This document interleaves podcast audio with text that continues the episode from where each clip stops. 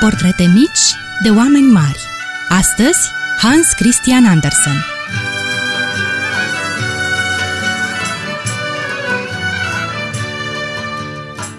Bun găsit, dragi prieteni! Astăzi ne vom strânge cu toții aici jos pe dușumea, lângă căminul în care arde focul și ne vom aduce aminte de un vechi prieten de al nostru, Hans Christian Andersen. Suntem siguri că fiecare dintre voi știe cel puțin o poveste de-a lui Andersen. Mica sirenă, rățușca cea urâtă, hainele cele noi ale împăratului, crăiasa zăpezii, degețica, fetița cu chibrituri.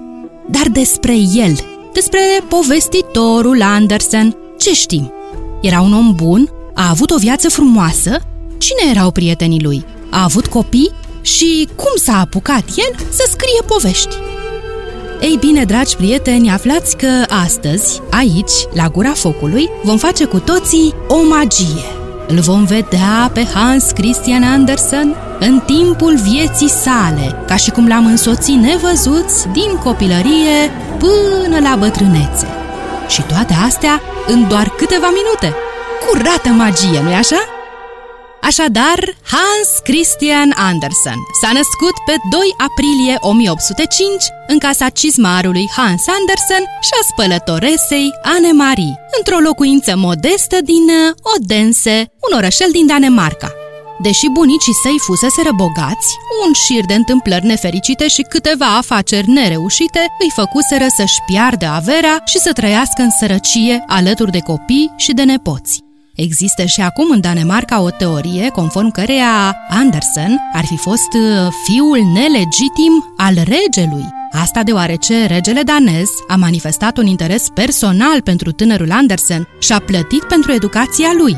Dar uh, cercetările arată că aceste povești sunt nefondate. Familia, după cât se pare, avea ceva legături cu regalitatea daneză, dar numai în ceea ce privește munca la curte tatălui Hans Christian Andersen. Hans Andersen, deși cizmar, era un om cult, printre lecturile sale preferate numărându-se și piesele lui Shakespeare, pe care nu obosea să le citească în familie.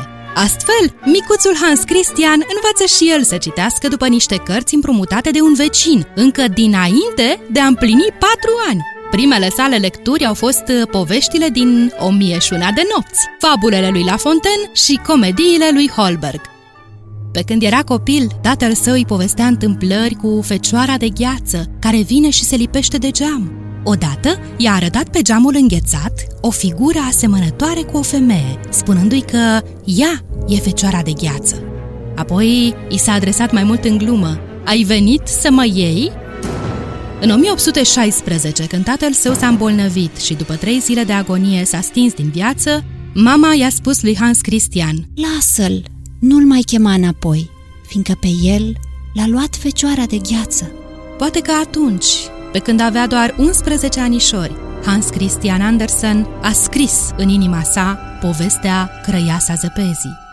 Rămas orfan de tată, Hans Christian începe să muncească la 11 ani într-un atelier de croitorie și într-o tutungerie. Mama sa era sigură că locul lui este la croitorie, ca ucenic. Nu peste mult timp, spunea ea, ai putea căpăta chiar o leafă din care să poți trăi, iar peste câțiva ani ai ajunge calfă. Și cine știe, cu vremea ai putea avea chiar prăvălia ta. Of, of, of, of. Hans Christian însă visează altceva. Din modestele sale câștiguri începe să facă economii, iar la 14 ani, cu 13 taleri în buzunar, se hotărăște să părăsească orășelul natal și pleacă la Copenhaga, capitala regatului danez. Aici, datorită vocii sale deosebit de frumoase, și-a găsit de lucru ca actor la Teatrul Regal danez. Jonas Collin, un regizor al Teatrului Regal, îl remarcă pe Hans Christian Andersen, citește câteva din încercările lui literare și își dă seama că tânărul de numai 17 ani are în față un viitor strălucit. De aceea îl va încuraja și îl va sprijini pe Andersen, mai întâi obținându-i din partea coroanei o bursă de studii, iar mai târziu convingându-l pe regele Frederic al VI-lea al Danemarcei să-i ofere lui Andersen banii necesari pentru o călătorie de 16 luni prin Europa. De-aș fi fost înzestrat cu puteri ieșite din comun, n-aș fi putut să aranjez lucrurile mai minunat decât a făcut-o Dumnezeu pentru mine, spunea mai târziu Andersen. În 1822, la doar 17 ani, Andersen își face și debutul literar, scriind o dramă și o povestire mistică. Mai apoi, în 1829, vede lumina tiparului povestirea O plimbare pe jos de la canalul Holmen până la capătul dinspre miază zi al insulei Amager. Devenită o interesantă carte plină de întâmplări ciudate și cu haz. Însă primul său adevărat mare succes, cu care se impune în lumea literară, este romanul Improvizatorul, apărut în 1835. În același an, Andersen publică și primul său volum de basme, intitulat Povești istorisite copiilor. Tot în 1835, la București apare prima revistă românească de teatru, Gazeta Teatrului Național, condusă de Ion Heliade Rădulescu. În Rusia, Nicolai Vasilievici Gogol publică Taras Bulba, iar americanul Samuel Colt inventează revolverul. În același an, Andersen publică și primul său volum de basme, intitulat Povești istorisite copiilor. Primul volum de povești al lui Anderson nu numai că nu s-a bucurat de succes, dar criticii din orășelul său i-au adus reproșuri și învinuiri dureroase, de tipul uh, Îi recomandăm autorului să nu-și mai piardă timpul scriind povești pentru copii.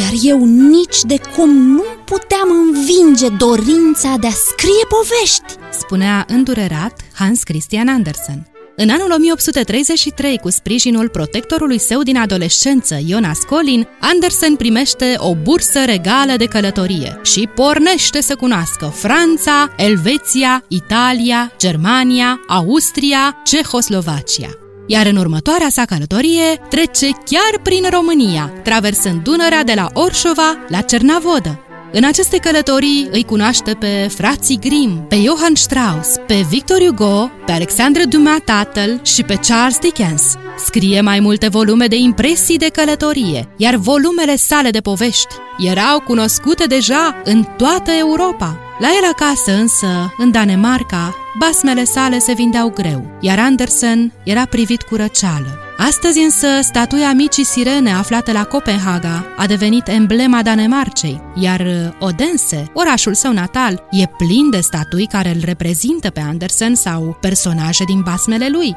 Un critic l-a întrebat odată pe Andersen dacă are de gând să-și scrie biografia, iar scriitorul i-a răspuns E scrisă deja, în rățușca cea urâtă. Dragii noștri, povestea vieții lui Anderson ne arată cât de mult se pot înșela oamenii când judecă pe cineva. Toată viața sa, Hans Christian Andersen a suferit de lipsa dragostei din partea semenilor. N-a avut copii, dar astăzi copiii din lumea întreagă îi iubesc poveștile. Andersen și-a urmat drumul său, în pofida tuturor piedicilor, căci, așa cum spunea el însuși, nu contează că ai venit pe lume printre rațe, de vreme ce ai ieșit dintr-un ou de lepădă. Ați ascultat Portrete mici de oameni mari, Hans Christian Andersen.